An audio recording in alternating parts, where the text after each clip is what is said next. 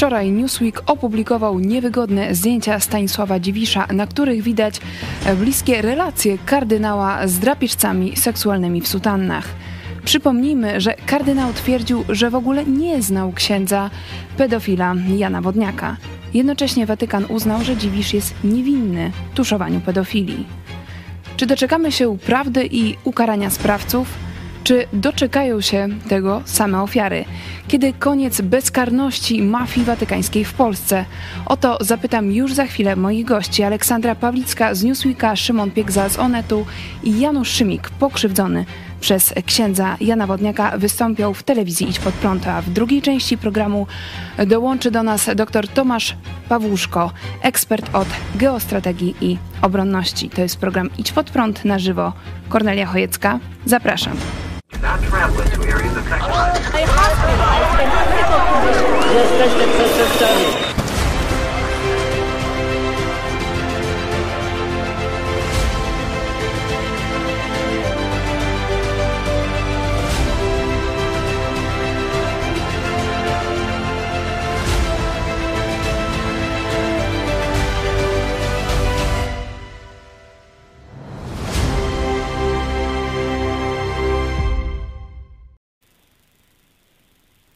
Jest wtorek, 12 dzień lipca. Są wakacje i my będziemy mówić o wakacjach i o wakacyjnych wycieczkach kardynała Dziwisza, ponieważ wczoraj w Newsweeku e, został opublikowany tekst Aleksandry Pawlickiej Tajemnice kardynała i w tym artykule można zobaczyć m.in. No, niewygodne e, zdjęcia dla kardynała Dziwisza, ale o tym za chwilę witam serdecznie moich gości. Jest z nami autorka artykułu i tego e, całego zamierzania, Aleksandra Pawlicka. Dzień dobry. Dzień dobry, dzień dobry Państwu. Jest z nami również Janusz Szymik, e, pokrzywdzony przez e, księdza Jana Wodniaka, jak się okazuje, bliskiego przyjaciela kardynała Dziwisza. Dzień dobry. Dzień dobry, witam serdecznie Państwa. Także Szymon Piegza, redaktor Onet Wiadomości i współpracownik Newsweeka. Dzień dobry. Dzień dobry Pani, dzień dobry Państwu. Ze mną w studio pastor Paweł Chojecki, redaktor naczelny telewizji Idź Pod Prąd. Witam Cię również. Witam, no i jestem zaszczycony, że tu tylu dziennikarzy razem siedzi w naszym studio. Witam e, też e, pana Szymika bardzo, bardzo serdecznie. Mieliśmy okazję się też osobiście poznać. Także znamy sprawę i będziemy ją dalej pilotować. I dodam jeszcze, że czekamy na Wasz udział e, w programie, na Wasze pytania i komentarze na YouTubie, na czacie, na Facebooku, na Twitterze i teraz możecie również wziąć udział w trakcie programu w sądzie na Instagramie Idź Pod Prąd, e, czy kardynał Dziwisz zostanie rozliczony za tuszowanie przestępstw seksualnych wśród duchownych. Także czekamy na Wasz udział. E, przejdziemy do Waszych głosów. Pani Aleksandro, mówi się, że jeden obraz wart jest więcej niż tysiąc słów. Stąd moje pytanie, e, czego nowego, czego szokującego dowiadujemy się przede wszystkim z tych zdjęć, które opublikowała Pani w Newsweeku? Dowiadujemy się, że kardynał Dziwisz najdelikatniej mówiąc mija się z prawdą, ponieważ kiedy wypłynęła na jaw sprawa molestowania, a właściwie przestępstw pedofilskich Jana Wodniaka, księdza Jana Wodniaka, Dziwisz e, zarzekał się, że go nie zna, że w ogóle go nigdy nie widział, a wszystko dotyczyło lat, przełomu lat 80. E, i wtedy on już był dawno z e, Karolem Wojtyłą w Watykanie. Więc potem troszeczkę się wycofywał, mówił, że tam były tylko jakieś kontakty zawodowe, no bo wypomniano mu, że ksiądz Wodniak był sekretarzem osobistym kardynała Macharskiego i siłą rzeczy musieli się znać. Ale te zdjęcia pokazują, że nie tylko znali się na zasadzie zawodowych kontaktów, ale spędzali ze sobą czas, wyjeżdżali na wakacje, na wycieczki, na obozy wędrowne i e, na pewno byli ludźmi, którzy e, wiele o sobie wiedzieli i ze sobą współpracowali. Zresztą y, próbując y, zweryfikować, kto jest na tych zdjęciach, pokazałam je nie tylko panu Januszowi, który jest ofiarą owego księdza Wodniaka, ale rozmawiałam o nich również z księdzem Isakowiczem Zalewskim, który również sprawę zna i próbował alarmować Dziwisza o tym, że niedobrze się dzieje i że ksiądz, którego zna, czyli Jan Wodniak, jest właśnie drapieżcą seksualnym i przestępcą pedofilii, przestępcą pedofilskim. Więc wtedy również Dziwisz zarzekał się, że żadnego listu nie otrzymał, że niczego nie ma w kurii, nie ma jego śladu. Natomiast w dokumentach prokuratury jest potwierdzenie, że Zaleski e, osobiście przeczytał mu e, całą dokumentację i wręczył Dziwiszowi materiały. Więc niepamięć e, kardynała jest czymś, co na pewno wymaga zbadania i zdjęcia, które publikujemy w Newsweeku tego właśnie dowodzą. Niepamięć e, kardynała to są e, pani słowa. Przypomnijmy, że w 2020 roku e, Dziwisz mówił katolickiej agencji informacyjnej w sprawie księdza mm, Wodniaka. Nie rozumiem, dlaczego wszyscy na miłą miłość boską chcą mówić, że jest to moja wina. Tymczasem w ogóle go nie znałem, ani nigdy go nie widziałem. Rzecz działa się na przełomie lat 80. i 90., kiedy nie było mnie w Polsce. Pytanie do pokrzywdzonego, do ofiary księdza Jana Wodniaka. Jak pan osobiście reaguje z jednej strony na te słowa e, kardynała Dziwisza, tutaj mamy sprzed dwóch lat, który wypiera się e, ze znajomości z księdzem Janem Wodniakiem, który, przypomnijmy, zgwałcił pana kilkaset razy. Teraz widzimy, cała Polska e, ogląda zdjęcia z wycieczek, ze wspólnych wakacji księdza Jana Wodniaka i kardynała Dziwisza. Jak pan na to reaguje? No, widzę tutaj, że jest to wielki problem dla kardynała. Ta przeszłość, która właśnie ta znajomość, która łączyła go z e, księdzem Janem Wodniakiem i dzisiaj chciałby pewnie o niej zapomnieć. No niestety nie da się i, i nie będzie można o tym zapomnieć. I, no i te zdjęcia, które tutaj zostały opublikowane dobitnie świadczą o tym, że, e, że ta przyjaźń e, łączyła kardynała z księdzem Janem Wodniakiem, łączyła go de facto z pedofilem, bowiem na tych zdjęciach y, jest tutaj człowiek, który za jakiś niedługi okres zaczął mnie gwałcić, bo pamiętam tą kraciastą koszulę, pamiętam ten pasek, który tutaj jest na tych zdjęciach. To, to są te same ciuchy, w których on występował potem w tych relacjach między nami y, na plebanii, gdzie dochodziło właśnie do gwałcenia, do wykorzystywania seksualnego mojej osoby. Także tutaj jest to ten czas i ten wygląd wodniaka, y, który odpowiada temu stanu rzeczywistemu ówczesnych lat, kiedy byłem dzieckiem, kiedy miałem 12 lat i kiedy doszło do po raz pierwszy do wykorzystania przez byłego sekretarza kardynała Macharskiego mojej osoby.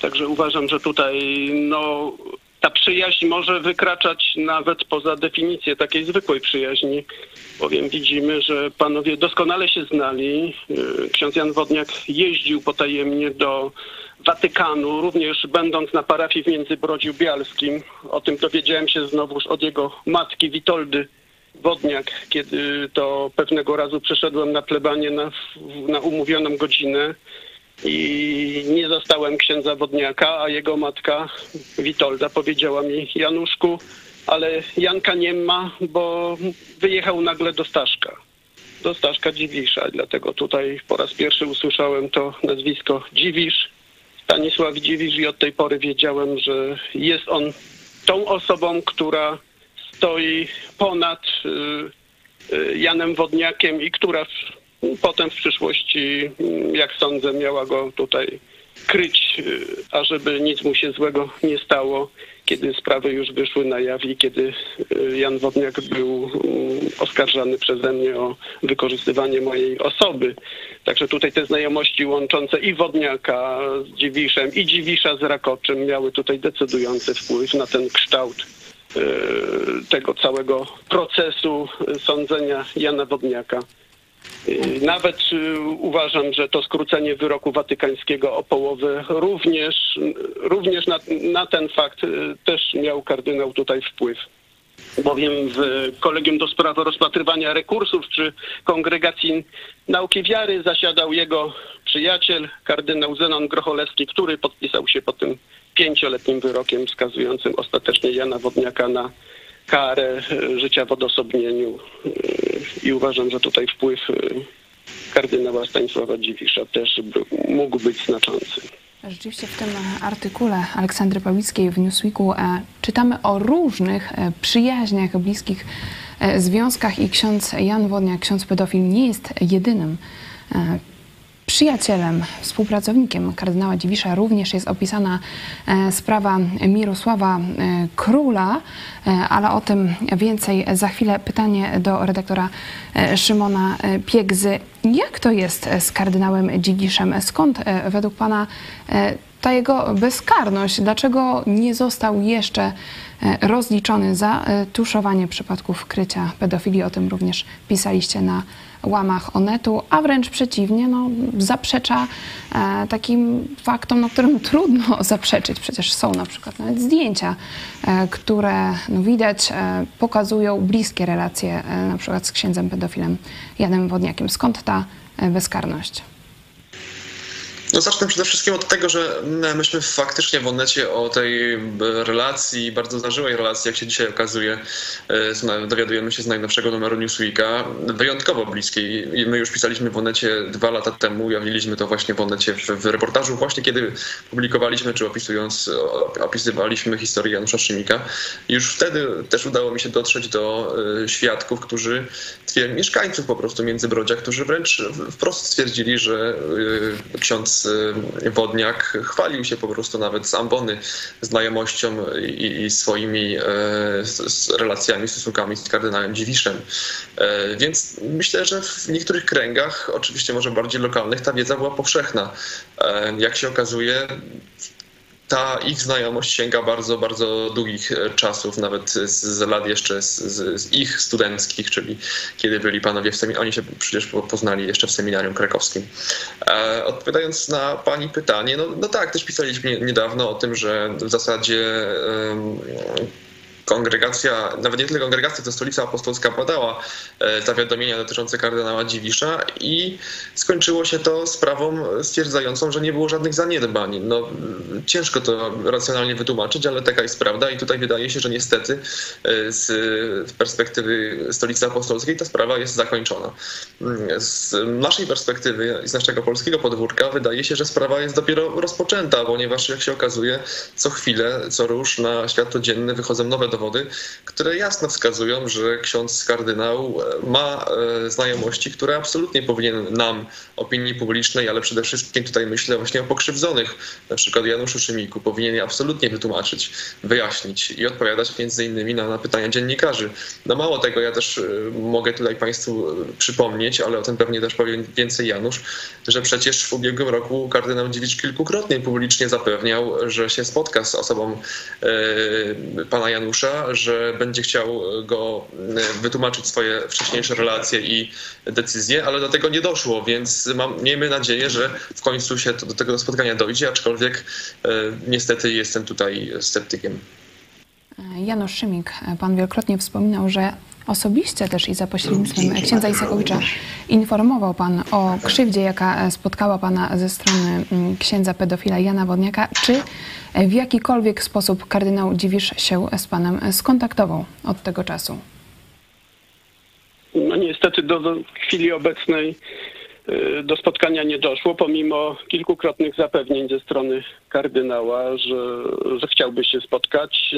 No, nie wiem dlaczego kiedy ja przystaję na jego kalendarz i widzę, że kardynał ma wiele czasu również mm, ażeby spędzać urlop za granicą, a nie znajduje tutaj chwili, żeby właśnie przyjechać do mnie i ze mną szczerze porozmawiać y, na ten temat, między innymi jego znajomości z księdzem pedofilem Janem Wodniakiem. No uważam, że to są bardzo nie, niewygodne dla niego pewnie tematy i dlatego rzucił coś pod publikę. No, chciał trochę zyskać na czasie. No niestety ten czas teraz zaczyna mm, się obracać przeciwko niemu i tutaj uważam, że kardynał jest w bardzo takiej niezręcznej sytuacji, kiedy już na jaw wychodzą mm, niepublikowane dotąd fotografie, zdjęcia z przeszłości, kiedy odkrywamy właśnie coraz więcej y, tajemnic, a nie jest to pierwsza, ani nie jest to ostatnia tajemnica kardynała. no uważam, że kardynał tutaj z dnia na dzień coraz bardziej mm, traci wizerunkowo i traci swój autorytet, jeżeli go jeszcze jakikolwiek posiada, no bo mm, powiedzmy sobie szczerze, to, to mijanie się z prawdą to są e, kłamstwa i tu żadne eufemizmy tego nie wybielą. Także to jest wierutne kłamstwo, że się nie znali, bo się znali. E, znali się bardzo dobrze, a może aż za dobrze się poznali w przeszłości i dlatego kardynał stroni od tej e, szczerej rozmowy z moją osobą. Taki jest mój punkt widzenia i nie sądzę, żeby miało do takiego spotkania teraz dojść, bo no, kardynał tutaj myślę, że wie, jakie pytania bym mu zadał i a, jak widzę, nawet żadnym dziennikarzom nie chce udzielać odpowiedzi na dużo mniejszego e, kalibru pytania. Jeśli mógłbym e, zapytać panią Aleksandrę, e, autorkę artykułu, który dzisiaj omawiamy, o taki wątek Urzędu Skarbowego, bo mówiąc szczerze, on mnie najbardziej zbulwersował. Wszystko inne to już wiedziałem, ale e, to, w jaki sposób ksiądz Wodniak uciekał przed ewentualnym skazaniem, czy, czy w ogóle nawet już nie mówię o skazaniu, o jakimś procesie, e, że oczywiście mu pomogli koledzy księża w Brazylii, ale e, w to był też zaangażowany szef Urzędu Skarbowego w Bielsku Białej. On z jednej strony y, dał e, pracę pokrzywdzonemu, ale też i nadzorował i później zapewnił księdza Wodniaka, e, że tutaj pan Szymik nie złoży żadnych roszczeń. Nie? Czy taka przestępcza działalność pomocy pedofilowi w zastraszeniu czy wpływaniu na ofiarę była przedmiotem jakiegoś śledztwa dziennikarskiego czy prokuratorskiego wedle pani wiedzy? Już odpowiadam, czy tylko jedno małe sprostowanie, to był e, szef Urzędu Kontroli Skarbowej. E, no ale niemniej też urzędnik państwowy, tak. który, e, który wszedł, wszedł w, w kontakt, a właściwie w taką jakiś rodzaj po prostu układu, czy też sitwy kościelno-urzędniczej, a więc powiązania władzy i, i kościoła, aby no, wyrównać rachunki krzywd, tak? Znaczy oczywiście one są nie do wyrównania. E, krótko mówiąc, ksiądz poprosił, żeby w ramach w ramach pomocy e, tenże urzędnik załatwił pracę Januszowi Szymikowi i to miało być, miało być jego zadośćuczynienie. E, o tym mówił w zeznaniach, które składał w trakcie procesu kościelnego w kurii swojej, czyli bielsko-żywieckiej. I teraz, no to jest oczywiście skandaliczne. Czy, był, czy było to drążone w jakikolwiek sposób? Nie, dlatego że prokuratura OMAS wrzuciła sprawę E, do mm, akt, które się przedawniają. Stwierdziła, że e, z tego powodu śledztwa e, nie może przeprowadzić i, i, i sprawa umarła śmiercią naturalną, dlatego że niestety w ciągle w Polsce mamy prawo, które mm, mm, przewiduje przedawnienia w, w tego typu znaczy w kwestiach pedofilskich, natomiast to należałoby wyciągnąć e, z tych akt i e, uruchomić kolejne śledztwo. Z tego co wiem, nie zostało ono uruchomione. Czy to jest skandaliczne? Oczywiście jest. Znaczy najbardziej jakby mnie poruszały zdania e, zeznań Wodniaka, który mówi, że no, czekał na informacje od owego swojego kolegi urzędnika, czy sprawa się wyciszyła, czy nie, czy może wrócić, czy nie, bo jak nie, to ma taką opcję, że zostanie w tej Brazylii i tam koledzy z diecezji krakowsko, krakowskiej, archidiecezji krakowskiej po prostu mu pomogą. Jak również było oburzające strasznie zdanie, które miał usłyszeć swojego bezpośredniego przełożonego, czyli biskupa Rakoczego, że jak się wszystko uspokoi, no to będzie spokój, a jak nie, no to będziemy e, wtedy się zastanawiać i będą dalej jakieś sankcje. No więc jakby ten proceder krycia, milczenia, e, bezkarności był naprawdę na takim poziomie powszechnym i co więcej, jak teraz się dowiadujemy, również wspierany przez E, no, przez e, urzędy państwowe, tak? No bo tutaj gdzieś do tego styku dochodziło. Ale też chciałam odpowiedzieć na pytanie, które zadała pani dotyczące tego, czy, czy kardynał Dziwisz będzie rozliczony. Myślę, że on po tym wyroku kwietniowym uniewinniającym bardzo uwierzył, że immunitet, który miał immunitet pracy dla Jana Pawła II jest czymś, co go będzie chroniło do końca dni. I że będąc takim cieniem Karola Wojtyły, on sam zresztą tak się nazywał, e, że jest cieniem, jest nietykalny. Otóż dzisiaj wydaje się, że niestety nie, nie, ta nietykalność nie jest tym darem, który e, uważał, że mu przysługuje z, z urzędu i nikt nie ma prawa tego kwestionować. Zresztą jego wypowiedzi, które czasami udaje się wyłowić dziennikarzom, odwołują się do jakichś właśnie kwestii moralnych, do których chyba w ogóle kardynał nie ma prawa się odwoływać, no ale znając fakty dotyczące jego przeszłości. Natomiast, natomiast on zawsze mówi na miłość boską, mnie, człowieka, który z Janem Pawłem tak długo pracował dla Polski, dla Kościoła i tutaj jemu się wydaje, że po prostu jego prawo nie dotyczyło. Otóż dotyczyło, nie jest nikim innym jak tylko człowiekiem. I tak samo powinien odpowiadać e, za wszystko, co w swoim życiu zrobił. A, a sprawa Janusza Szymika e, bardzo bolesna i odpowiedzialności za e, Jana Wodniaka i wypieranie się tych, e, tej znajomości z nim, e, wypieranie się mm, właściwie odpowiedzialności za decyzję bezpośredniego przełożonego wodniaka, czyli biskupa Rakoczego. To jest tylko jedna ze spraw, które e, ciążą na kardynale, ponieważ pokazuje tam sprawy także innych przestępstw, które są w toku i one dlatego też nie pozwolą jakby mm, wydaje mi się, kardynałowi Dziwiszowi spać spokojnie, bo to jest y, sprawa nieprzedawnienia, y, y, która, która jest nieprzedawniona, dotycząca biskupa Szkodonia, który był jego bardzo bliskim współpracownikiem, któremu powierzył komisję do spraw lustracji w diecezji krakowskiej, kiedy Dziwisz był e, jej e, metropolitą. E, to są sprawy, które toczą się w Stanach Zjednoczonych, o których piszę. Tam mamy postać księdza Mirosława Króla, bezpośredniego protegowanego Dziwisza, który dziś przestał być już szefem seminarium Orchard Lake. Seminarium zostało zamknięte. Ksiądz Król ma zarzuty, prowadzona jest Prowadzone jest śledztwo od dwóch lat przez amerykańską prokuraturę. Śledztwo dotyczące właśnie przestępstw na tle seksualnym.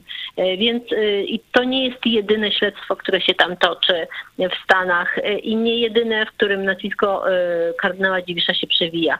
Więc wydaje mi się, że to, co udało nam się pokazać w Newsweeku, to to, że tych wątków jest naprawdę wiele. To jest tak naprawdę sieć, która oplata Dziwisza i y, no, jeżeli y, ma mm, w sobie y, cień woli życia z prawdą i w prawdzie, to powinien w tej prawdzie stanąć i przynajmniej próbować odpowiedzieć na pytania, które dziennikarze w imieniu społeczeństwa mają do niego, bo jest to naprawdę kluczowa postać. Tak jak mówił i powtarza ciągle profesor y, Kobyliński, który pedofilię w kościele bada od lat, to jest ksiądz. E, dziwisz, to jest sprawa narodowa. I bez odpowiedzi na pytania dotyczące wszystkich niejasności, my nazywamy to tajemnicę, nie będzie e, oczyszczenia polskiego kościoła. Myślę, że to bardzo ważne e, słowa, że e, sprawa kardynała Dziwisza, te wszystkie jego tajemnice, e, to jest sprawa narodowa. Jest to też również odpowiedź na to, dlaczego dzisiaj w programie publicystycznym, gdzie komentujemy wydarzenia społeczne, polityczne, zajmujemy się akurat kardynałem Dziwiszem. Przed chwilą też słyszeliśmy z ust Janusza Szymika, że tak naprawdę czas działa na niekorzyść kardynała Dziwisza. Z drugiej strony jednak wiemy, że na przykład został uniewinniony ostatnio przez Watykan. Stąd moje pytanie do Was. Jak konkretnie, na co możemy liczyć e, w kwestii e, przyznania się do winy kardynała Dziwisza? Czy wypłyną jakieś kolejne e, sprawy? Na co wy liczycie? Tutaj też Onet pisał o Sądzie Najwyższym, o tej zmianie doty, dotyczącej odpowiedzialności za informowanie, jeśli ktoś dowie się o przestępstwach seksualnych. Szymon Piegza, czy, czy może pan powiedzieć naszym widzom, patrząc na przyszłość, to gdzie konkretnie możemy szukać tych punktów e, dających nadzieję, że kardynał Dziwisz przyzna się do błędu i że zostanie rozliczony? E, tak, to myśmy też właśnie w Onecie pisali w ubiegłym miesiącu o tym, że krakowska prokuratura, bo tutaj e, Ola Pawlicka mówiła o prokuraturze w Stanach Zjednoczonych, trzeba też powiedzieć o tym, że polskie prokuratury, między innymi krakowska prokuratura bada E, prowadzi śledztwo właśnie w stosunku, czy dotyczącym e, między innymi kardynała Dziwisza i tutaj chodzi właśnie o niepowiadomienie organów ścigania o tym, o, o przestępstwie pedofilii, mówiąc krótko, czyli o tym, że pod bezpośredni podwładny kardynała Dziwisza, Krakow, jeden z krakowskich księży, Stefan D., e, miał dopuścić się molestowania seksualnego nieletniego i kardynał o tym wiedział, bo to jest właśnie ta sprawa, o której też mówiła pani Pawlicka wcześniej, to znaczy sprawa trafiła za pośrednictwem biskupa Szkodonia, czyli biskupa pomocniczego, trafiła trafiła do kardynała. Ja rozmawiałem, bo ja też badałem tę sprawę, rozmawiałem o tym z biskupem Szkodoniem. Biskup Szkodoń e, mi powiedział jednoznacznie, to była dla mnie wręcz zaskakująca deklaracja, ponieważ, co by nie mówić, mówił o swoim byłym przełożonym. No wiemy, jak ten stosunek e, hierarchiczny w kościele wygląda, jest on bardzo mocno sztywny, e, ale biskup Szkodoń ku mojemu zaskoczeniu powiedział wprost, że on tę sprawę przekazał kardynałowi Dziwiszowi w 2012 roku, kiedy tylko ją dostał i to kardynał Dziwisz podejmował decyzję, między innymi między innymi decyzję o tym, żeby nie powiadamiać organów ścigania.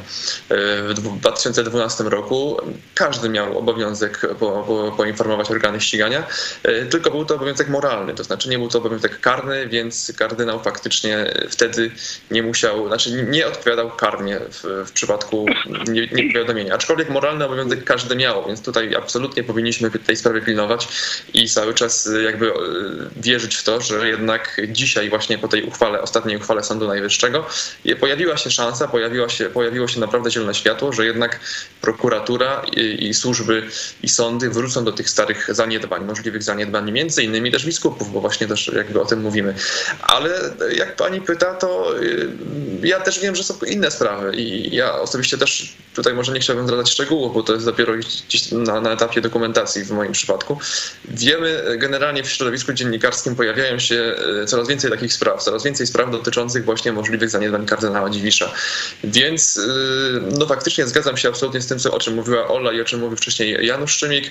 No księże kardynale to jest naprawdę ten czas. To jest ten czas, żeby ujawnić prawdę, bo pytań będzie tylko coraz więcej. One będą, tutaj mogę zagwarantować, że one będą tylko, tylko trudniejsze y, i lepiej i dla księdza kardynała przede wszystkim, tak jak mówiłem, dla osób pokrzywdzonych. No i też faktycznie jest to sprawa o, o charakterze już chyba narodowym, więc dla naszego całego społeczeństwa lepiej będzie, żeby kardynał się jednak po, naprawdę po, porządnie i prawdziwie wyspowiadał.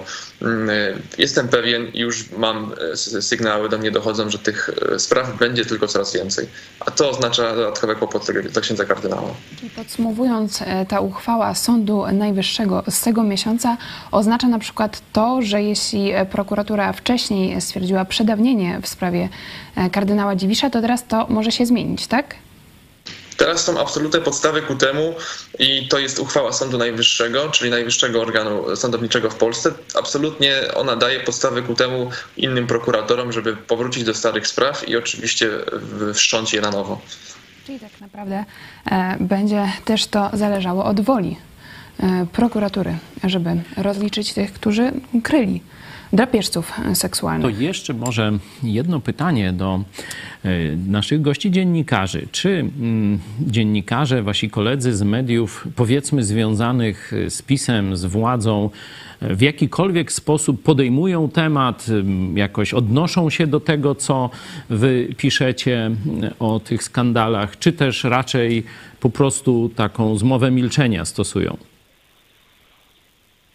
Znaczy, przepraszam, ale nie mnie oceniać jakby to, co robią y, inni dziennikarze. Ja myślę, że y, naszym, y, może nie chcę mówić powołaniem, ale naszym zadaniem jest to, żeby dochodzić prawdy i, i próbować obejrzeć każde zdarzenie z jak największej ilości stron i pokazać jak najbardziej rzetelnie i wiarygodnie. Jeśli ktoś nie podejmuje tematu, no to wiemy, że przemilczanie sprawy jest przyzwoleniem, więc to tyle, jeśli mam komentować. Znaczy nie chcę oceniać nikogo innego. Każdy odpowiada sam za to, co robi. Czyli reakcji nie było. no ale nie wiem jakiej reakcji. Znaczy, że to, że, Podjęcie że polemiki, ja obrony. hejt. Nie, ja nie zauważyłam, mówiąc szczerze, ponieważ jestem jakby bardzo e, zaangażowana e, w, kolejny mój materiał, to ścieżki hejtowo postowej nie, nie śledzę w mediach społecznościowych, natomiast e, nie zauważyłam bezpośrednich e, głosów po. To Pani Ale jeszcze one są, nie wiem. Wczoraj oglądałam rozmowę w Onet Rano, kiedy była e, Pani gościem e, Tomasza Sekielskiego i tam e, powiedziała Pani o sieci kontaktów i że jeszcze kardynał Dziwisz ma wiele do opowiedzenia, bo on jest jakby w centrum, w centrum tej sieci. To moje krótkie pytanie, kto według Pani mógłby go do tego skłonić, zmusić, żeby zaczął mówić? Bo Pani próbowała z nim nawiązać rozmowę, no ale jednak twierdził, że słyszy jakieś szumy. No to jestem ja, dziennikarz, e, który próbuje się dobić do kardynała, pisząc pytania e, mailem, stojąc e, przed jego drzwiami, drzwiami jego rezydencji na kanoniczej e, w sąsiedztwie Wawelu i próbując wejść i ostatecznie dzwoniąc i mając to szczęście, że kardynał podnosi słuchawkę i mm, kiedy słyszę, kto rozmawia, przestaje mnie słyszeć. Ale mm, Musić e, mogą kardynała. Po pierwsze e, przełożeni, no bo jednak nie jest e, królem świata, tylko ma nad sobą papieża i wszystkie instytucje watykańskie, a po drugie mogą do, do tego zmusić organy ścigania, ponieważ w sprawach, o których mówił również Szymon, no jest, wiem, że jest złożenie do prokuratury o wszczęcie nowego śledztwa w sprawie odpowiedzialności za to, że nie poinformował organów ścigania o y, wiedzy y, dotyczącej pedofilii e, podwładnych, więc y, kardynał jest takim samym obywatelem jak każdy inny człowiek w tym kraju. Jeśli będzie musiał stanąć i zeznawać, no to y, żaden immunitet y, bycia sekretarzem y, świętego go od tego nie uchroni. Ważne, żebyśmy o tym e, pamiętali, żeby rzeczywiście traktować katolickich e, duchownych jako e, normalnych obywateli Polski i również e, wymagać, e, dążyć do e, sprawiedliwości. Bardzo dziękuję za rozmowę i życzę dużo powodzenia i wytrwałości w dalszej pracy dziennikarskiej i gratuluję odwagi. E, Była z nami Aleksandra Pawlicka, autorka artykułu o kardynale Dziwiszu, dziennikarka Newsweeka. Dziękuję serdecznie. Dziękuję. Dziękuję również i zapraszam do lektury. Tak, e, polecamy rzeczywiście bardzo, e, bardzo intrygujący e, tekst. I jeszcze pytanie na koniec. Janusz Szymik. Jak pan na to patrzy no, z perspektywy mm, osoby pokrzywdzonej na sprawiedliwość? Czy być może doczekamy się tej sprawiedliwości w sprawie kardynała Dziwisza, na przykład ze strony Stanów Zjednoczonych? Może tam pojawią się odważni ludzie, którzy będą chcieli rozliczyć kardynała. No o ile wiem, to śledztwo y, toczy się w Stanach Zjednoczonych, gdzie też y, nazwisko księdza kardynała się przewija. Być może tutaj prokuratorzy amerykańscy będą mieli dużo pytań do księdza kardynała i, i być może właśnie za pośrednictwem czy dzięki właśnie Stanom Zjednoczonym ujrzymy tutaj wiele, y, no odkryjemy wiele tajemnic, które łączą osobę księdza kardynała z postaciami właśnie, które się przewijają między innymi w tym tekście Newsweeka. Y, Dla mnie tutaj też y, intrygujące jest to, dlaczego do dnia dzisiejszego Stolica Apostolska nie zajęła się osobą pana Kazimierza, który bezpośrednio wystosował do niej mm, list, wystosował list również do papieża Franciszka, jak również do Państwowej Komisji do Spraw Pedofilii. I to wszystko było w czerwcu ubiegłego roku. I do dnia dzisiejszego o tej sprawie jest bardzo cicho, dlatego uważam, że i tutaj ksiądz kardynał y, może zostać zapytany właśnie czy przez prokuratorów, czy też y, po prostu przez przedstawicieli Stolicy Apostolskiej o te wszystkie fakty, które znalazły się w tych pismach i dlatego też tutaj jest moje pytanie, no, kiedy zostanie wszczęta ta mm, watykańska procedura, bo to wszystko się jeszcze miało toczyć zgodnie z tak zwanym Belmem Vosestix Lux Mundi Franciszka, a więc jego dekretem, który właśnie tam przewiduje bardzo ścisłe terminy na rozpatrzenie sprawy. Dlatego tutaj też no, pozostaje wiele pytań i kolejna tajemnica do odkrycia. E, kolejne tajemnice do odkrycia. Na koniec pytanie Szymon e, Piegza. E, pan nadaje z Krakowa i chciałam zapytać też o nastroje w Krakowie. Czy to rzeczywiście będzie tak, że arcybiskup Jędraszewski powoli będzie się odcinał od Stanisława Dziwisza, o czym również czytamy w tekście Newsweeka? Jaka będzie postawa samego arcybiskupa Jędraszewskiego według pana do sprawy rozliczenia Dziwisza? O, ale absolutnie tak. To znaczy, my to już obserwujemy od pewnego czasu tak naprawdę przecież całe wielkie zamieszanie dotyczące tego, czy ksiądz kardynał dostał w 2012 roku od księdza Isakowicza Zaleskiego list y, z wieloma sprawami trudnymi, między innymi sprawą Janusza Szymika. Ten list, który absolutnie z dzisiejszej perspektywy y, księdza kardynała obciąża. No przecież cała ta telenowela, gdzie ten list szukano w kurii, no to to, jest, to, to była, jak mojej, z mojej perspektywy i z tej jeszcze perspektywy krakowskiej, to była walka właśnie wewnętrzna między arcybiskupem, obecnym metropolitą arcybiskupem Jędraszewskim, a Dziwiszem, bo kardynał Dziwisz absolutnie zależało mu na tym, żeby ten list w kurii odnalazł, a metropolicie krakowskiemu, Jędraszewskiemu no niespecjalnie i trudno mu się w sumie dziwić, żeby teraz nagle się okazało, że będzie bronił i, i umierał za kardynała. No absolutnie nie. Myślę, że nie będzie, bo właśnie między innymi dlatego, że kardynał Dziwisz ma jeszcze bardzo wiele historii i tajemnic, których e, dziennikarze powoli odkrywają i które, które światło dziennie, no, oglądają światło dzienne i wychodzą na jaw. Więc tym bardziej myślę, że metropolita krakowski nie będzie ryzykował swoim autorytetem. Zresztą tylko na marginesie i na zakończenie myślę, że wystarczy powiedzieć, że e, metropolita krakowski, ksiądz arcybiskup Jędraszewski ma swoje e, ciemne tajemnice i w jego sprawie również to, toczy się śledztwo prokuratorskie w Krakowie. Więc e, no jeszcze naprawdę, drodzy Państwo, tak jak mówiłem też wcześniej, myślę, że my dziennikarze mamy bardzo dużo pracy, ale myślę, że wykonamy, bo wykonujemy ją coraz lepiej i wykonamy ją na pewno, więc zapraszamy do Newsweeka, do Onetu, bo na pewno będziemy relacjonować wszystko to, co się dzieje nie tylko w Krakowie, ale przede wszystkim dotyczące sprawy kardynała Dziwisza i arcybiskupa Jędraszewskiego, bo naprawdę proszę mi wierzyć jeszcze wiele przed nami. E, bardzo dziękujemy za e, też ten głos od strony dziennikarskiej, bo rzeczywiście na tym polu no to każdy, e, każdy może coś zrobić, każdy może zadawać też pytania niewygodne, co robią również dziennikarze Onetu i Newsweeka. Także jeszcze raz dziękujemy za Waszą pracę i czekamy na tą sprawiedliwość, bo tutaj nawet z naszej sądy na Instagramie widać, że jednak raczej no, głosy są takie na nie, że, że kardynał Dziwisz nie zostanie rozliczony. Może krótkie pytanie na koniec do pastora Pawła Jak ty na to e, patrzysz? Czy rzeczywiście, no mówimy tutaj sprawa kardynała Dziwisza, że jest sprawą narodową. Pojawiają się również takie głosy, na przykład ze strony Marcina Gutowskiego, że e, być może kardynał Dziwisz milczy, żeby nie pogrążyć Jana Pawła e, II. No pytanie, czy, czy rzeczywiście to rozliczenie kardynała nastąpi i jaki to może mieć wpływ na Polskę? To, że mamy do czynienia z tak ewidentnymi przestępstwami najwyższych hierarchów katolickich, handel żywym towarem, przecież tego wątku w ogóleśmy nie dotknęli, a to też jest w tym artykule. Ten przestępczy sojusz tronu i ołtarza, że e, Urząd Kontroli Skarbowej jest zaangażowany w tusze, tuszowanie pedofilii, a zobaczcie, nie ma żadnych e, poważnych, można powiedzieć, tych działań prokuratury i sądów czy organów ścigania ogólnie.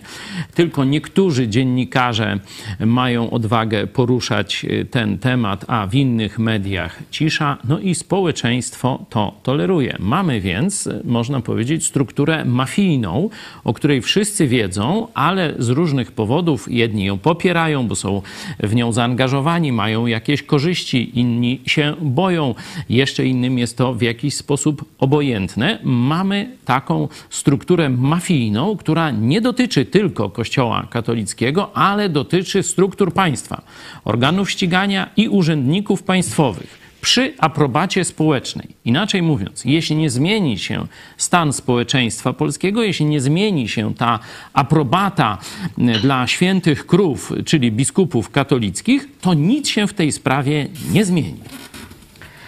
Jeszcze głos od naszego wica Mariusz e, Borucki. Jedno retoryczne pytanie mam, a mianowicie, czy kryjące zbrodnie krzywdzenia dzieci hierarchowie Kościoła rzymskokatolickiego, jak i część zwykłych katolików nie boi się Boga?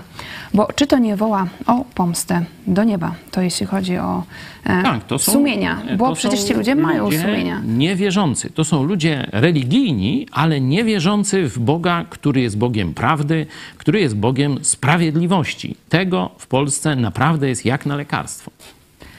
No i Polacy, e, zdaje się, to zauważają. Ostatnie badania Cebosu pokazują, że tylko 37% Polaków regularnie chodzi do kościoła co niedzielę. Bardzo dziękuję za rozmowę. Oczywiście liczymy na ciąg dalszy. Był z nami Janusz Szymik. Dziękuję serdecznie. Dziękuję ślicznie. Szymon Piegza. Dziękujemy. Dziękuję Pani, dziękuję Państwu. Pastor Paweł Chojecki, dziękuję Ci również. Dziękuję. Zostańcie z nami, bo za chwilę dołączy doktor, doktor Tomasz Pawłuszko, a jeszcze e, przedtem chwilka o tym, jak wesprzeć projekt telewizji Idź Pod Prąd i niezależne dziennikarstwo. Do zobaczenia. Jeśli chcesz, by niezależne od dotacji rządu dziennikarstwo przetrwało i rozwijało się w Polsce, poświęć dosłownie kilka minut na wsparcie telewizji Idź Pod Prąd. Nasza telewizja utrzymuje się dzięki comiesięcznemu wsparciu widzów.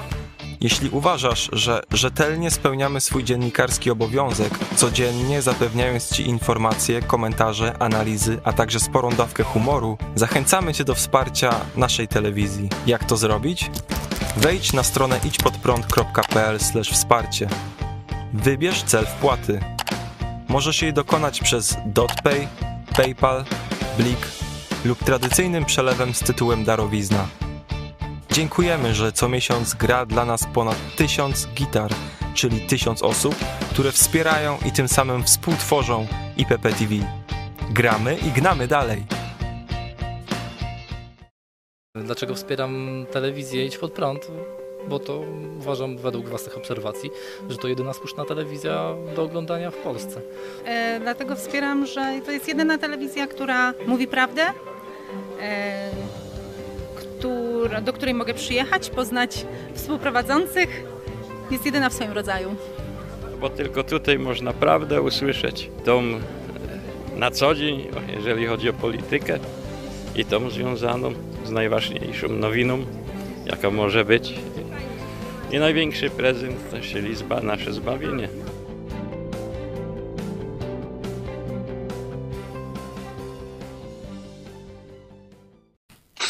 Dzień dobry, Cezary Kłosowicz, to ciągle program Idź Pod Prąd na żywo. E, przechodzimy teraz do polityki międzynarodowej. Powiemy o, e, oczywiście o sytuacji w Ukrainie, o następstwach zmian władzy w Wielkiej Brytanii w Japonii, ale zaczniemy od Niemiec e, i e, podobno niechęci między rządem Polski e, a Niemiec. O te wszystkie sprawy zapytam doktora Tomasza Pawłuszkę, analityka bezpieczeństwa międzynarodowego i geostrategii Uniwersytet Opolski. Dzień dobry. Dzień dobry panie redaktorze, dzień dobry państwu. E, a w studiu e, cały czas jest z nami pastor Paweł Chojewski, szef telewizji Idź Pod Prąd. I cały czas pozdrawiam bardzo serdecznie. E, donoszą media, że szef SPD, partii, jednej z partii rządzących w Polsce, partii kanclerza Olafa Scholza, Lars Klingbeil, kiedy był w Polsce, to nikt z rządu nie chciał się z nim spotkać. Właściwie nikt prawie w ogóle nie chciał się z nim spotkać, jedynie Włodzimierz Czarzasty e, z Lewicy e, się z nim e, spotkał i ma to być objaw niechęci polskiej do Niemiec, a także jest ona wedle artykułu zamieszczonego w Onecie, przedruk z Die Welt, odwzajemniona. Panie doktorze, czy faktycznie jest taka niechęć ze strony polskiego rządu do Niemiec? Jest to niechęć i ta niechęć jest widoczna od lat. W ostatnich kilku miesiącach Polska nawet nie ma ambasadora w Niemczech, pomimo że są tam setki tysięcy Polaków, myślę, że ponad milion. Także e, myślę, że to jest zła sytuacja oczywiście, że oba kraje nie wykorzystują tej szansy, którą teraz mają na pojednanie, na działanie, na wzmocnienie swojej pozycji. E, mam wrażenie, że nasz rząd e, trochę lubi stawiać się w takiej pozycji moralnej wyższości, że mieliśmy rację w sprawie Rosji, mieliśmy rację w sprawie jeszcze innych spraw, w sprawie Nord Streamu.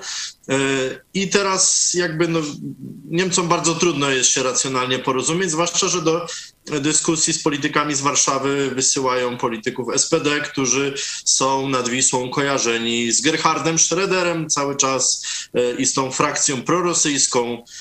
Tak więc Niemcy też marnują ten kapitał zaufania, który w Europie Środkowo-Wschodniej mieli, bo tu nie chodzi tylko o relacje z Polską, tylko o to takie kunktatorskie zachowanie w czasie kryzysu zwłaszcza w tej pierwszej fazie y, wojny rosyjsko-ukraińskiej. To jest pewien kłopot. Nie wydaje mi się, żeby mm, ta sytuacja jakoś się rozwiązała y, jeszcze w tej porze roku. Y, mam wrażenie, że Niemcy czekają po prostu na zmianę rządu w Warszawie, a z kolei Polacy no, chcieliby pewnie coś dostać, tylko nie potrafią zakomunikować co. Tak więc trwa taka polityka, taki pad polityczny w zasadzie, brak polityki bym powiedział. I to jest oczywiście kłopot e, w relacjach e, między państwami, aczkolwiek warto odnotować, że znaczna część wyborców rządzącej partii jest rzeczywiście antyniemiecka i ta retoryka antyniemiecka rządu czy telewizji rządowej no po prostu trafia i buduje poparcie partii rządzącej. Tak więc znów tu nie chodzi, mam wrażenie, o jakąś strategię zagraniczną, tylko chodzi o politykę wewnętrzną, przynajmniej w polskim przypadku. No, faktem jest, że e, Niemcy no, postępowały z Rosją no, z naszego punktu widzenia bardzo niesłusznie. Faktycznie Polska ma rację w, w tym, jak, jaka jest Rosja. No, Niemcy dalej nie bardzo zmieniają tę politykę. To jak w takim razie Polska powinna wobec Niemiec postępować? Wydaje mi się, że Polska powinna grać pragmatycznie, czyli w tych sprawach, gdzie są możliwe porozumienia, gdzie są możliwe komisje, spotkania, które coś rozwiążą, gdzie będzie można ogłosić jakoś wspólne memorandum, jakąś inwestycję, jakiś projekt, y, na przykład odbudowy Ukrainy. Y, takich pomysłów może być mnóstwo, natomiast po prostu nikt ich nie zgłasza, bo y, wyrwanie się z tej antyniemieckiej takiej linii ogólnorządowej też dla polityków partii rządzącej mogłoby być szkodliwe. To by musiała być osoba z bliskiego otoczenia Jarosława Kaczyńskiego, która by e, zaproponowała coś, prawda? I, wtedy też Polska nadal by mogła grać tą swoją moralną wyższość, a Niemcy mogliby w jakiś sposób na to odpowiedzieć. Tak? Ale katalog e, problemów e, jest tak duży, że potrzeba by naprawdę dużo dobrej woli, żeby, żeby coś tutaj wynikło. Ja myślałem troszeczkę, że ten szczyt NATO coś zmieni, E, zwłaszcza, że Niemcy zadeklarowały kilkanaście tysięcy żołnierzy do, do korpusów szybkiego reagowania. E, natomiast no, to jest taki trochę dialog głuchych w tej chwili i, i szkoda, że nawet wojna e, tego nie zasypała, tej, tej, tej takiej e, przepaści, można powiedzieć. Pastor Paweł Chojecki, jak ty widzisz tu e, te stosunki polsko-niemieckie? Tu bym się nie zgodził e, z panem doktorem, że e, szkoda, że wojna to pokazała, bo właśnie można się cieszyć z tego, że wojna pokazała rzeczywistość, nie? że wojna pokazała jak jest, że Niemcy są sojusznikami dzisiejszego Hitlera. Nie? To jest fakt, który e, no, myślę, że mm, no, nie ma sensu długo dyskutować. To Niemcy wyhodowały współczesną Rosję Putina. Mówię o gospodarce i pozycji politycznej to Niemcy tolerowały zbrodnie Putina. Różne, na przykład atak na Donbas, na Ługańsk, na Krym w 2014 roku. Niemcy e, praktycznie mówił, dobrze, dobrze, no tu sobie trochę Putin weźmie, ale dalej będziemy business as usual.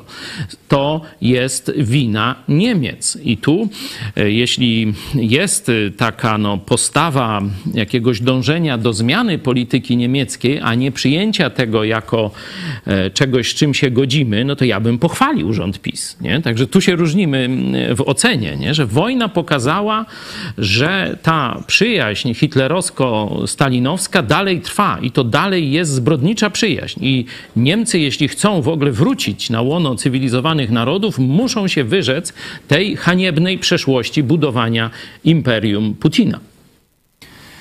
No, na razie nie wygląda, żeby się mm, zmiana e, znacząca w polityce e, Niemiec e, szykowała, chociaż na przykład są już doniesienia, że Niemcy wracają do węgla.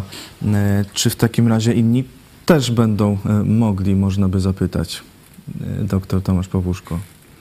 Nie, no to no cóż, to, to taki wskaźnik węgla, ja bym na nim nie polegał, ale rzeczywiście no jest coś takiego, że Niemcy przez całe dekady czuły się usprawiedliwione, tak jakby odwrócony pacyfizm można powiedzieć, tak, że my już nie będziemy brać udziału w wojnach, więc nas nie obchodzą wojny, ale broń sprzedajemy, ale handlujemy dalej, nawet z tymi, którzy tą e, e, broń wykorzystują przeciwko niewinnym ludziom.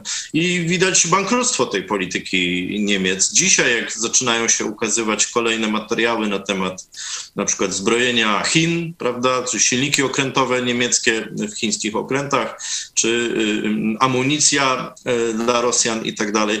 To jest oczywiście taka polityka zaspokajania rosyjskiego niedźwiedzia. Kiedyś to się nazywało appeasement, czyli dajmy Putinowi coś, żeby, e, no żeby nie najeżdżał innych państw. Tylko, że to prowadzi tylko do eskalacji żądań, a po 1938 roku w ubiegłym wieku dowiedzieliśmy się, jak, jaki jest dalszy ciąg niestety tego typu e, żądań, zgadzania się na te żądania. Przy czym Niemcy miały też taką traumę e, prorosyjską, bo e, jednak w czasie wojny wymordowały miliony Rosjan i, i w związku z tym takie poczucie winy wobec Rosjan. Dzisiaj już nieuzasadnione, ale no, przez kilkadziesiąt lat to kształtowało taką mimo wszystko E, taką traumę rosyjską e, wśród niemieckich elit. W związku z tym stwierdzono, że trzeba Rosję jakoś e, wykorzystać. No i tanie surowce z Rosji zapewni, zapewniły Niemcom możliwość rozwoju szybkiego, technologicznego. Niemcy stały się potęgą eksportową dzięki tanim rosyjskim surowcom energetycznym. E, tylko, że w tym czasie za te pieniądze z tych surowców e, Rosjanie też się zbroili. Tak więc no nie da się uciec od tej moralnej dwuznaczności. E, a co do mm, węgla, ja bym raczej tu spekulował o tym, że możliwy jest wzrost zainteresowania energią atomową zamiast węglem, bo Niemcami też, pamiętajmy, w koalicji rządzą zieloni, którzy niechętnie do tego będą dopuszczać. E, tak więc mamy tą zmianę ekologiczną, ale myślę, że będą korekty na rzecz energii atomowej raczej niż węgla. Tu też trzeba będzie przekonać e, zielonych, ale pewnie będzie to łatwiejsze niż przekonanie ich do węgla. Natomiast no, ciekawe, że no, skoro Niemcy mają tę traumę prorosyjską, to dlaczego nie mają propolskiej z tego samego powodu? E, tutaj wydawało się, że ta, to poczucie winy wobec e, Polaków, czy polskich Żydów, czy Żydów w ogóle było takim rzeczywiście pierwszym problemem e, do rozwiązania i jeszcze w czasach kanclerza Kohla ta tematyka, czy jeszcze nawet wcześniej Branta, była ta polityka taka może przebaczenia, czy próśb o przebaczenie rozwijana. Większość niemieckich kanclerzy była w Auschwitz yy, i, i, rzeczywiście no, rozwój biznesowych relacji z Polską był dosyć podobny. Przy czym pamiętajmy, że yy, yy, Rosja a Polska dla Niemiec od co najmniej 300 lat, od czasów Piotra Wielkiego, to są dwa różne poziomy. Także Rosja była partnerem, rywalem, ale też mocarstwem. Natomiast Polska po prostu upadła w XVIII wieku, nie było jej na mapie, potem się odradzała jako państwo takie y, właśnie słabe e, albo e, upadające, albo zdominowane przez Rosję. Tak więc u niemieckich elit takie myślenie mocarstwowe przez setki lat zostawiło ślad. To jest y, także u nas, tak, my też tak troszeczkę protekcjonalnie patrzymy na na przykład Litwę, czy wcześniej na Ukrainę, czy na Białoruś, że to są kraje, które się na przykład, nie wiem, Ukraina, Białoruś, był taki dyskurs przez kilkadziesiąt lat, że za wolno się modernizują, że my jesteśmy rozczarowani. Coś Coś podobnego było w relacjach właśnie polsko-niemieckich, że e, e, wokół procesu europeizacji Polski. Także i ten proces z jednej strony odkupienia win, przepracowania win, traumy wojennej, e, on się toczył równolegle wobec Polski i Rosji, tylko że jakby no powróciły inne interesy, te, te interesy z przeszłości. No i cóż, no dzisiaj nie da się już tych wspólnych interesów rosyjsko-niemieckich bronić na żadnej płaszczyźnie.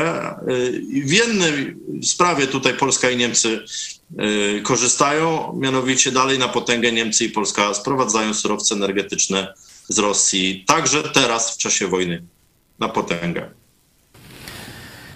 E, przejdźmy dalej na zachód. W Wielkiej Brytanii zmiana władzy. Boris Johnson ustępuje. Czy w takim razie, czy i jak zmieni się polityka Wielkiej Brytanii, szczególnie polityka zagraniczna? Doktor Tomasz Pawłuszko.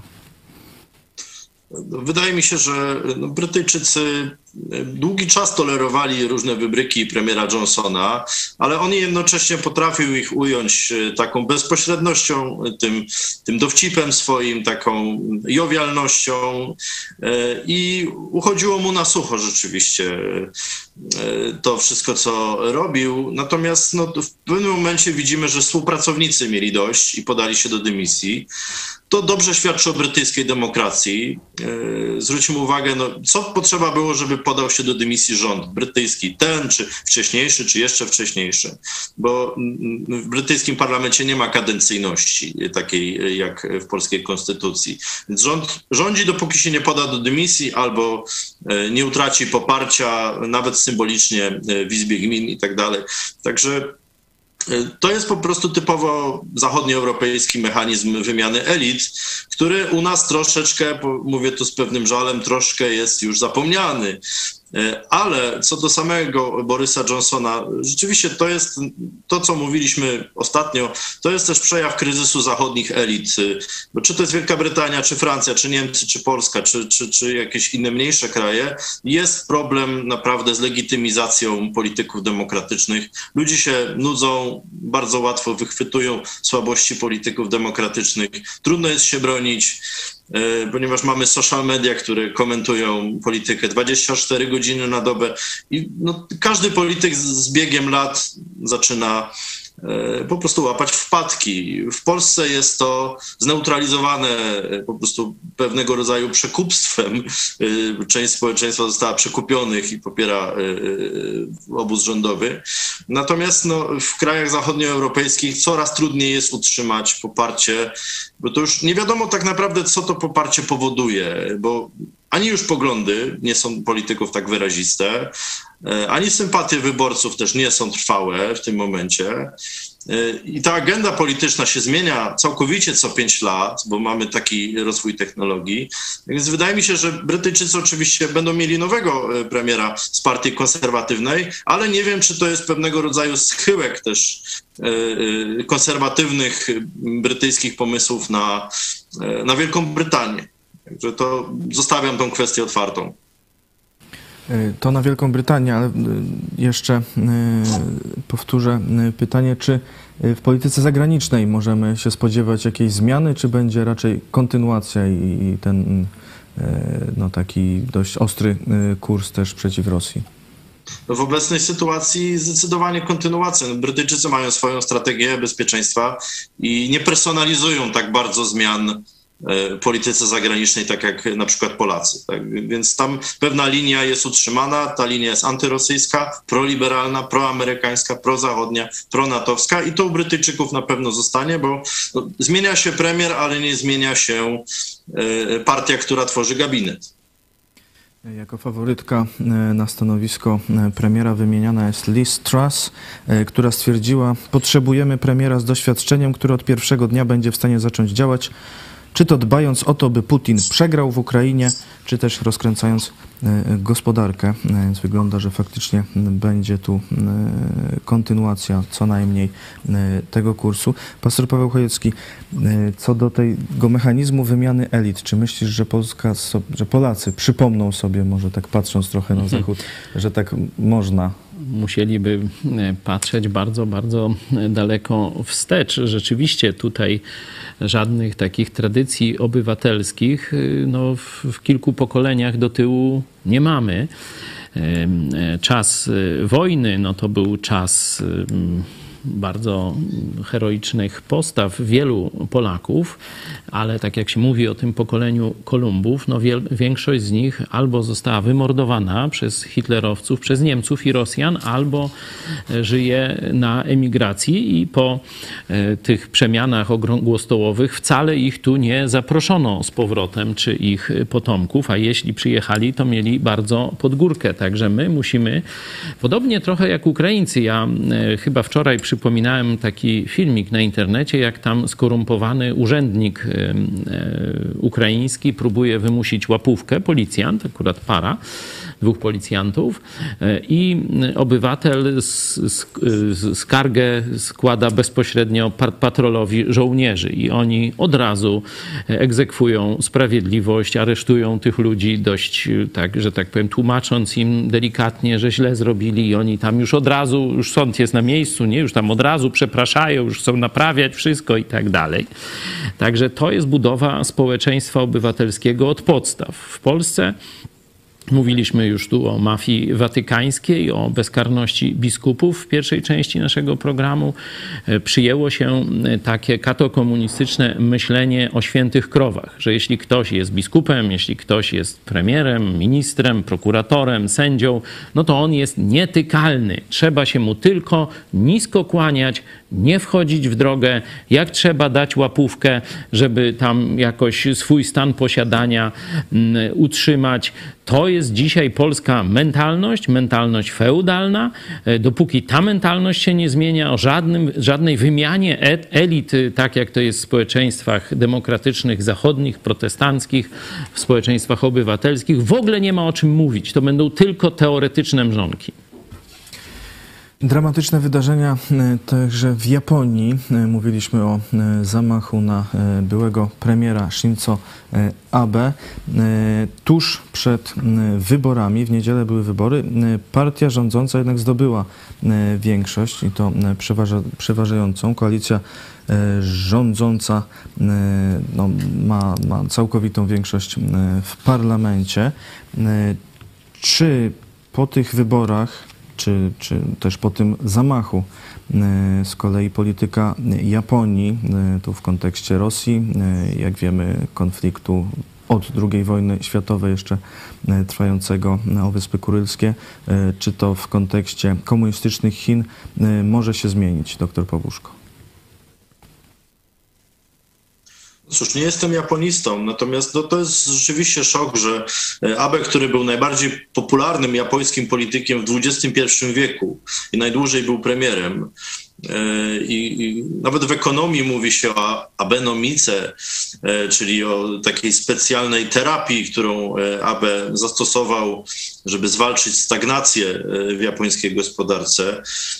To na pewno jest szokujące i też i osiągnięcia Abe będą pamiętane, także jego międzynarodowe E, osiągnięcia i taki proamerykański zdecydowanie zwrot też w polityce zagranicznej Japonii. E, I ta postawa antyrosyjska w Japonii również jest e, obecna, ponieważ pamiętajmy, Japonia, Rosja czy Związek Radziecki nie zawarły pokoju po mm, II wojnie światowej, więc de facto tam cały czas jest pole do konfliktu i jest nierozwiązane, mm, nierozwiązana kwestia terytorium właśnie tych wysp kurylskich. Także E, ja uważam, że podobnie jak w wypadku Brytyjczyków, e, w tak nietypowej sytuacji międzynarodowej, Japończycy utrzymają kurs, dalej będą pryncypialni, dalej będą się zbroić, dalej będą współpracować z Amerykanami. Także przeciwko Chinom.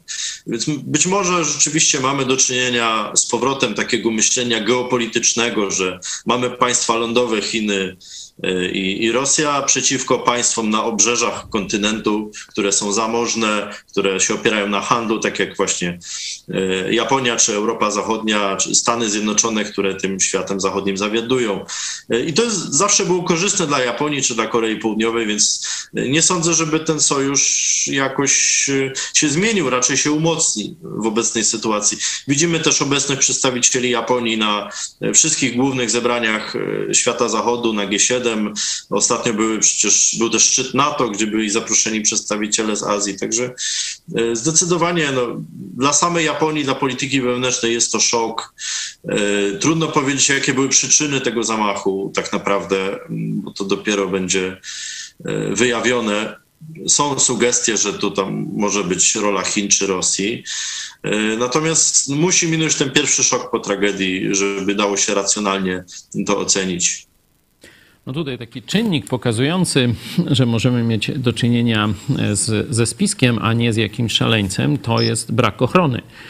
I to już jest oficjalne stanowisko policji z tego rejonu, policji japońskiej, że rzeczywiście nie dopatrzono e, ochrony za plecami zamordowanego premiera. E, stąd e, już te nasze w pierwszych godzinach sformułowane wnioski, że trzeba by szukać tu wpływu właśnie terrorystów rosyjskich czy komunistów chińskich, no, zaczynają się potwierdzać. Nie?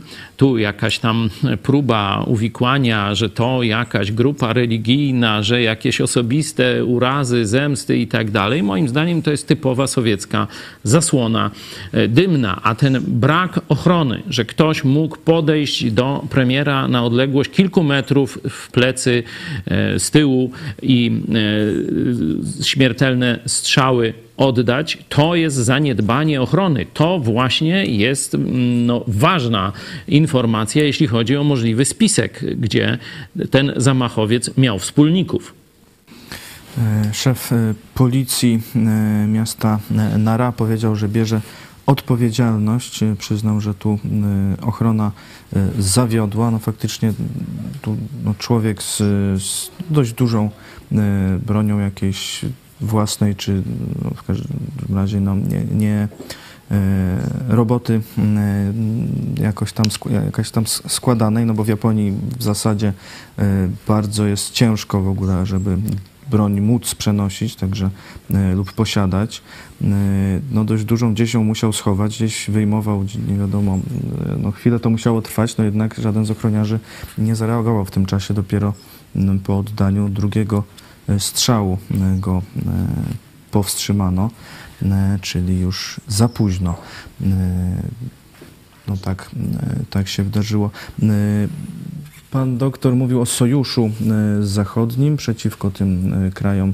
Czy, czy ten sojusz Zachód z Japonią, Koreą, innymi krajami będzie w stanie wygrać czy przeciwstawić się E, temu sojuszowi, który możemy określić jako BRICS, plus e, jeszcze dodatki, tak, e, Rosja, Chiny, Brazylia, Indie, RPA, teraz Argentyna ma dołączać do tego, tego sojuszu, powiedzmy, że gospodarczego, no ale militarnie też się teraz emanującego.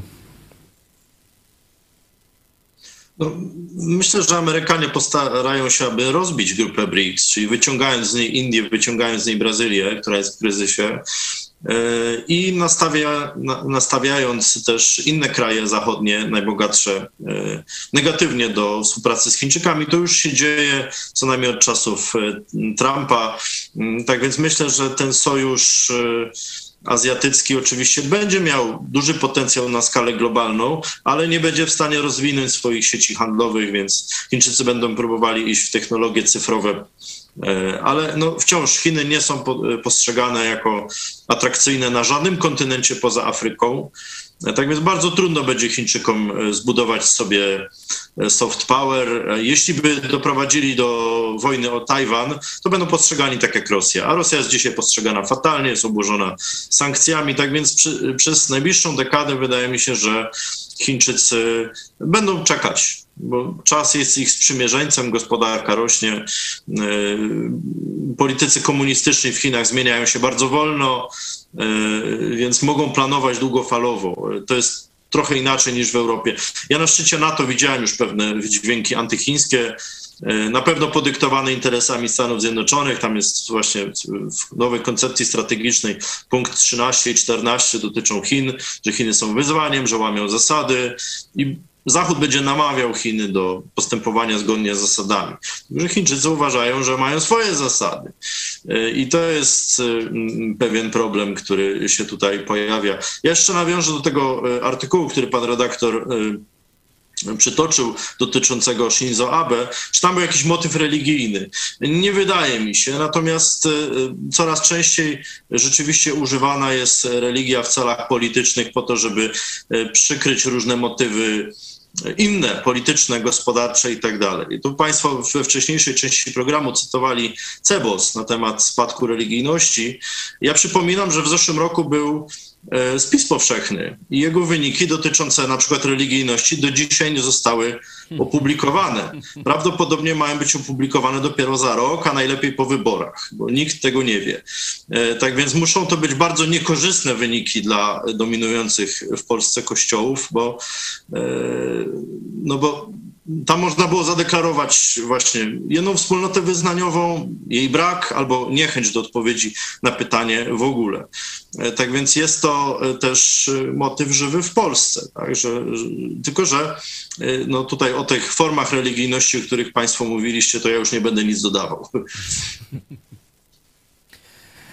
Powiedzmy jeszcze o sytuacji konkretnie w Ukrainie. Czy tam sytuacja wojenna rozwija się w złym kierunku, bo jest y, dużo głosów, że Ukraina przegrywa, że Rosja ma wielką przewagę, że Ukraina już nie ma szans. Czy tak jest y, faktycznie, doktor Pawłuszko? Ja mam problem z takimi opiniami, bo ja mam wrażenie, że to jest po prostu taki nawyk mediów, żeby co miesiąc zmieniać temat. Nawet sam jak po prostu współpracuję z różnymi mediami, no to widzę pewną tendencję, że powiedzmy listopad, grudzień to było pytanie, czy będzie wojna. Styczeń, luty to będzie kiedy wojna. Potem e, marzec, kwiecień, kiedy wojna się skończy, a teraz modne jest Ukraina przegrywa. E, przy czym widzimy, że Rosjanie się wycofują. Owszem, zajęli ten skrawek terytorium, o które walczyli wiele miesięcy, ale e, musieli ogłosić pauzę strategiczną, nie mają odwodów, wysyłają e, osoby 40-50 plus na front, mają problem z mobilizacją, mają problem z aprowizacją, a rakiet im wystarczy mniej więcej do końca roku. To wszystko, co zbierali w czasach sowieckich. Tak więc jeśli patrzymy na skalę, na, na potencjalne e, oczywiście zyski Rosjan na Ukrainie, one są bardzo skromne. Jeśli Ukraińcy zaczną kontratakować tego lata, jeśli będą w stanie to zrobić, myślę, że będą w stanie odzyskać e, część terytoriów. A czy będą w stanie uzyskać y, całe swoje terytorium? No zobaczymy. Jeśli Amerykanie dadzą Ukraińcom pociski dalekiego zasięgu, które na przykład pozwolą Ukraińcom zniszczyć mosty na Krymie, które, dzięki którym Rosjanie zaopatrują Krym i dowożą kolejnych żołnierzy na południe, no to Rosjanie będą mieli kłopot, bo Krym zostanie odcięty tak naprawdę e, rakietami dalekiego zasięgu i transport kolejowy e, nie będzie możliwy, a i morski będzie zagrożony, bo rakieta o zasięgu 300 kilometrów jest w stanie zniszczyć statek e, bardzo, bardzo daleko od brzegu. E, tak więc e, no, ja tutaj jestem troszeczkę pełen nadziei, ale też troszeczkę e, staram się mówić realistycznie. Czyli no, nic nie uzasadnia ani postępy wojskowe, ani jakaś najnowsza technika, ani ruchy dyplomatyczne Rosji nie uzasadniają w tej chwili twierdzenia o tym, że Rosja jakoś tą wojnę wygrywa. Na pewno jest rzeczywiście nierównowaga w ilości wystrzelonych pocisków i rakiet, bo po prostu Rosja ma tych rakiet więcej. E, natomiast nie widać tego, e, nie widać przesunięć na linii frontu na tyle wyraźnych, żeby uzasadnić, że Rosja wygrywa dzięki temu. No tu pojawia się negatywne zjawisko odblokowywania sankcji. Tu sprawa kanadyjska, sprawa niemiecka zarówno źródła energii, jak też i inne jakieś tego typu sprawy. Nie ma nowych sankcji. Tu jedyny wyłom to państwa bałtyckie. Za Litwą tam zdaje się Łotwa, Estonia dzisiaj też idą i zaczynają blokować przepływ towarów pomiędzy Rosją a okupowanym okupowanym terenem zwanym tam Kaliningradem.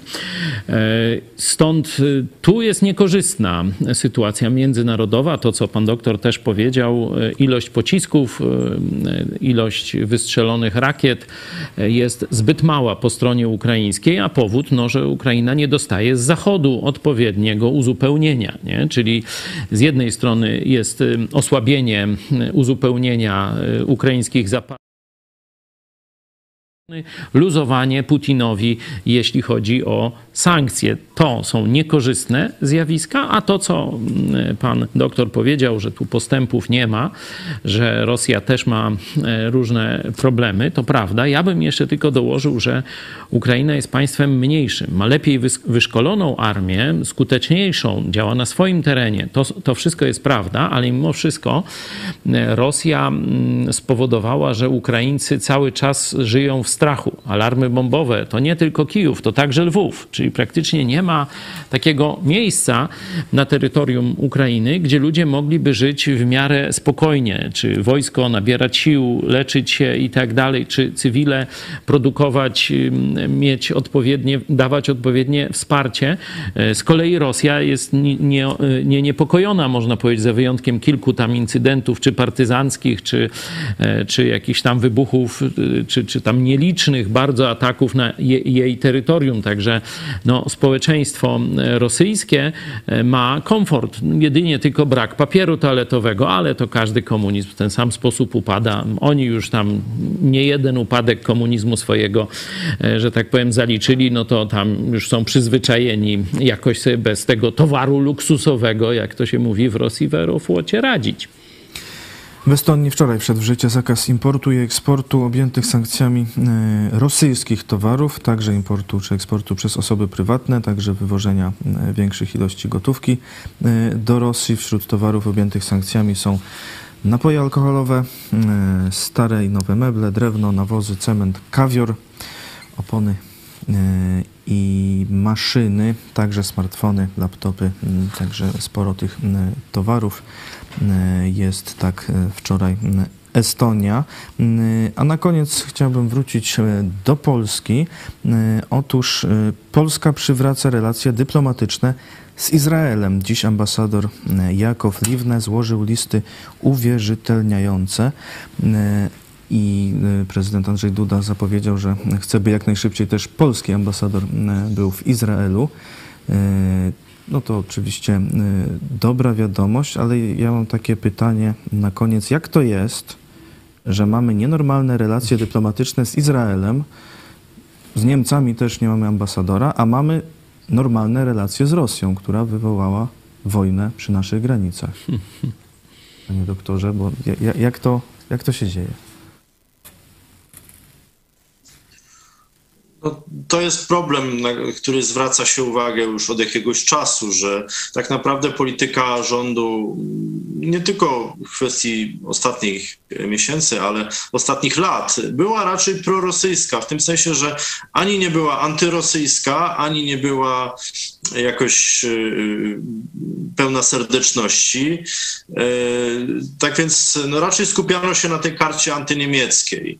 Natomiast relacje z Rosją były jakby nieistniejące, albo to się wszystko odbywało po cichu. Więc jeśli minister Rau był w Moskwie, to jako mm, sekretarz OBWE, a nie jako polski minister. Tak więc to ten brak dyplomacji, y, albo znów, no, jest to y, moim zdaniem taki znów prymat polityki wewnętrznej nad polityką zagraniczną.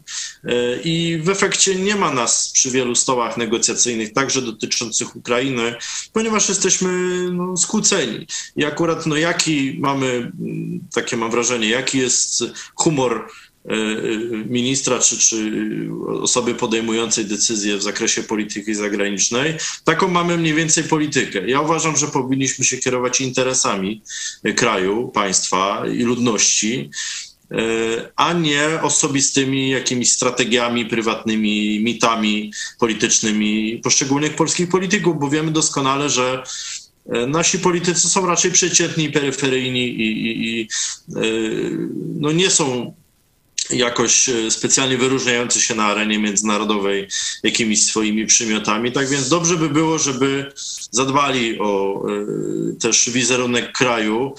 No ale to nie jest tak, że się zrobi przemówienie albo spotkanie, tylko trzeba nad tym pracować latami, miesiącami. I y, możemy sobie wyobrazić powrót relacji dyplomatycznych z Izraelem, z Niemcami, tylko pytanie, jaka jest treść tych relacji? I to już mało kto jest w stanie powiedzieć. Y, I to uważam, że jest nawet większy problem niż formalnie posiadanie ambasadora czy, czy, czy, posła w danym e, kraju, bo nawet z Amerykanami mieliśmy taką zimną wojnę e, przez parę miesięcy, prawda? Więc kompletnie nieuzasadnioną, albo jak, jakoś opartą na jakichś domysłach. W dyplomacji to jest bardzo źle postrzegane i nie tylko w relacjach bilateralnych, bo inne kraje przecież też patrzą. Więc to uważam, że to jest szkodliwe, no ale no cóż, no tak już jest od paru lat e, i to jest chyba problem systemowy u nas. Ja bym powiedział, że to jest problem e, braku podmiotowości wśród naszych e, polityków czy, czy os osób z establishmentu, z elity, że nie wyzwoliliśmy się z tej sowieckiej posowieckiej, można powiedzieć, traumy czy tresury lepiej, że jesteśmy nieliczącym się państwem peryferyjnym, będącym tylko jakimś dodatkiem, czy to do e, Sowieta Wschodniego, czy Sowieta e, Zachodniego, bo przypominam, że to są sojuzy, nie tylko Europski, czy, czy tam był ten inny. Także nasi politycy uprawiają politykę międzynarodową, ale nie na użytek Polski, tylko na użytek swojej koterii politycznej, żeby jakiś tam elektorat, że tak powiem, podburzyć, zmotywować, y, popchnąć do wyborów i tak dalej. Stąd na różnych y, takich, czy na przykład antysemickich, y, jakichś resentymentach budują swoją politykę. I rząd pisowski nie poprowadził żadnej skutecznej polityki międzynarodowej przed wojną, a raczej realizował interesy Putina. Nie mówię, że celowo, bo to oni mogą czysto za darmo ze swojej głupoty robić to, przygotowując, czyli nie przygotowując Polskę do wojny, skłócał nas z kolejnymi sojusznikami. Nie? Wojna z Izraelem, no to już jest taki sztandarowy projekt, y, że tak powiem, propagandowo-medialny, y, pisowski. Pan doktor wspomniał o wojnie ze Stanami Zjednoczonymi, o zimnej wojnie, to chyba użył pan doktor takiego sformułowania, zobaczcie, w przededniu gorącej wojny, gdzie bezpieczeństwo Polski zależeć będzie od armii Stanów Zjednoczonych, Kato Komuna, rząd pisowski rozpoczyna wojnę o TVN ze Stanami Zjednoczonymi. Noż to jakby Ruscy chcieli mieć agentów, to by lepiej nie rozegrali tej gry. Tyle. E, dziękuję za te e, e, omówienie, za to omówienie sytuacji międzynarodowej na świecie. Za chwilę pomyśl dziś pastora Chojeckiego z zapowiadanym tematem. Wczoraj mówiłem, co tu się działo w niedzielę co tu się działo A no krowyśmy doili, naprawdę. Dojenie krów w redakcji, tutaj się odbywało. No, czy tu obok, w reżyserce. Zaraz, tak. Nie? zo, e, posłuchacie e, w pomyśl e, dziś i jeszcze kartka z kalendarza Piotra Setkowicza. Rozwiązanie ruchu Księży Patriotów to wydarzeniach 1955 roku. Zapraszamy na koncerty Celebrant Singers. Dziś już jest pierwszy koncert z trasy po Polsce i Czechach w Sopocie. E, następne koncerty w Gdańsku, Warszawie, Bielsko-Białej, e, Suchej Górnej w Czechach, Ustroniu, Lublinie, Terespolu, Bydgoszczy i Łodzi. Widzicie e, kalendarz na ekranie. Zapraszamy też do sklepiku, gdzie wśród nowości bestseller Gregorego Kokla Taktyka, plan gry, czyli jak rozmawiać o wierze chrześcijańskiej. Zapraszamy na wywiad z autorem tej książki, dostępny na naszym kanale YouTube. Greg Kukl, taktyka o dyplomacji w ewangelizacji. E, w sklepiku też naklejki samochodowe Pray for Ukraine i smycze e, Idź pod prąd i zachęcamy oczywiście do wsparcia telewizji e, Idź pod prąd. Zobaczmy ile osób wsparło telewizję Idź pod prąd już w lipcu do dzisiaj.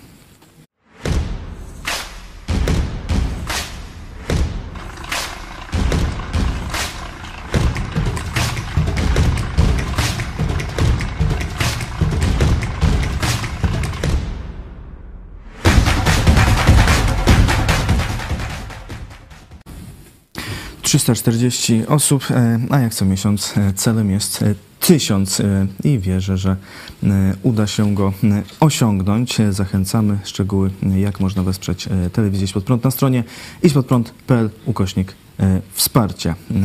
Dziękuję bardzo panom za dzisiejszy komentarz. Dr Tomasz Pawłuszko, Uniwersytet Opolski. Dziękuję bardzo. Dziękujemy. I pastor Paweł Chojecki, szef telewizji Spod Prąd. Również bardzo serdecznie dziękuję i pozdrawiam. E, I zapraszamy oczywiście na 18 na dogrywkę. Do zobaczenia. Wczoraj w programie o 13 obiecałem Wam e, opowiedzieć o tym, co działo się w niedzielę po południu w redakcji Idź Pod Prąd. Otóż odbyło się tutaj dojenie krów. Nie jednej krowy, ale bardzo wielu. Naprawdę. Mam dowód w postaci zdjęcia, zobaczcie. Oto nasz brat w Chrystusie i rolnik, hodowca z okolic Łomży przyjechał na spotkanie kościoła. No ale krowy trzeba było wydoić. Otworzył więc komputer w naszej redakcji i wydoił całe swoje stado. Oczywiście nie trzeba było sprowadzać szanownych krów do naszej redakcji. Odbyło to się drogą elektroniczną i mechaniczno-automatyczną tam w okolicach Łomży. E, ja chciałem przy tej okazji pokazać Wam, czy zaprosić do pewnej refleksji technologicznej. Jezus używał techniki Zobaczcie piąty rozdział Ewangelii Łukasza, kiedy tłum tłoczył się dookoła niego. Jeśli wielki tłum cię obstąpi, to to, co mówisz bez nagłośnienia, praktycznie dotrze do niewielu osób. Co więc zrobił Jezus? Poprosił rybaków. Wszedł do jednej z łodzi należącej do Szymona i poprosił, aby nieco odjechał od brzegu i usiadłszy, nauczał rzeszę z łodzi. Wykorzystał ówczesną technikę do tego, żeby komfortowo przekaz jego nauczania dotarł do tysięcy ludzi. I tak samo my dzisiaj, mając internet, wprowadziliśmy go w życie Kościoła. Możemy praktycznie wszystkie główne funkcje Kościoła realizować także przez internet. Ewangelizacja, nauczanie, poradnictwo, modlitwa, grupy małe, duże, średnie, wykłady i tak dalej. Cieszymy się z tego, że Bóg nam dał takie możliwości. Ale komu więcej dano, od tego się więcej wymaga. Starajmy się rozbuchać te możliwości, by cała Polska mogła usłyszeć Ewangelię.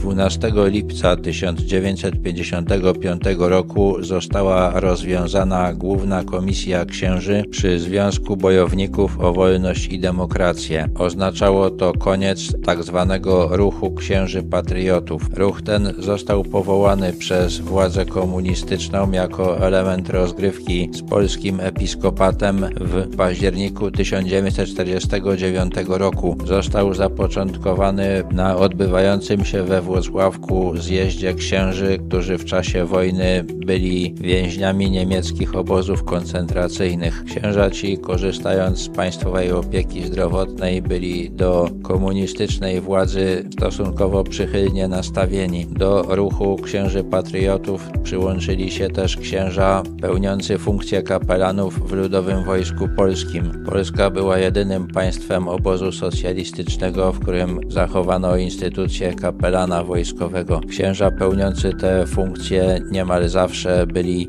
współpracownikami informacji wojskowej. Do ruchu księży patriotów przyłączali się księża skonfliktowani ze swoimi zwierzchnikami, a także werbowani metodami operacyjnymi przez Urząd Bezpieczeństwa. Wydawali swoje pisma Głos Kapłana, Ksiądz Obywatel i Kuźnica Kapłańska. Władzom udało się skupić w tym ruchu około tysiąca katolickich wszystkich kapłanów, czyli około jednej dziesiątej wszystkich. Księża ci występowali w radiu, krytykując biskupów i księży negatywnie odnoszących się do komunizmu. Współpracowali przy przejmowaniu przez państwo majątku Caritasu i uczestniczyli w zarządzaniu nim. Brali też udział w pochodach pierwszomajowych. W roku 1955 najwyraźniej uznano, że ta forma budowania kontrolowanej przez państwo Religii niezbyt dobrze rokuje i rozpoczęto przygotowania do porozumienia z internowanym prymasem Stefanem Wyszyńskim.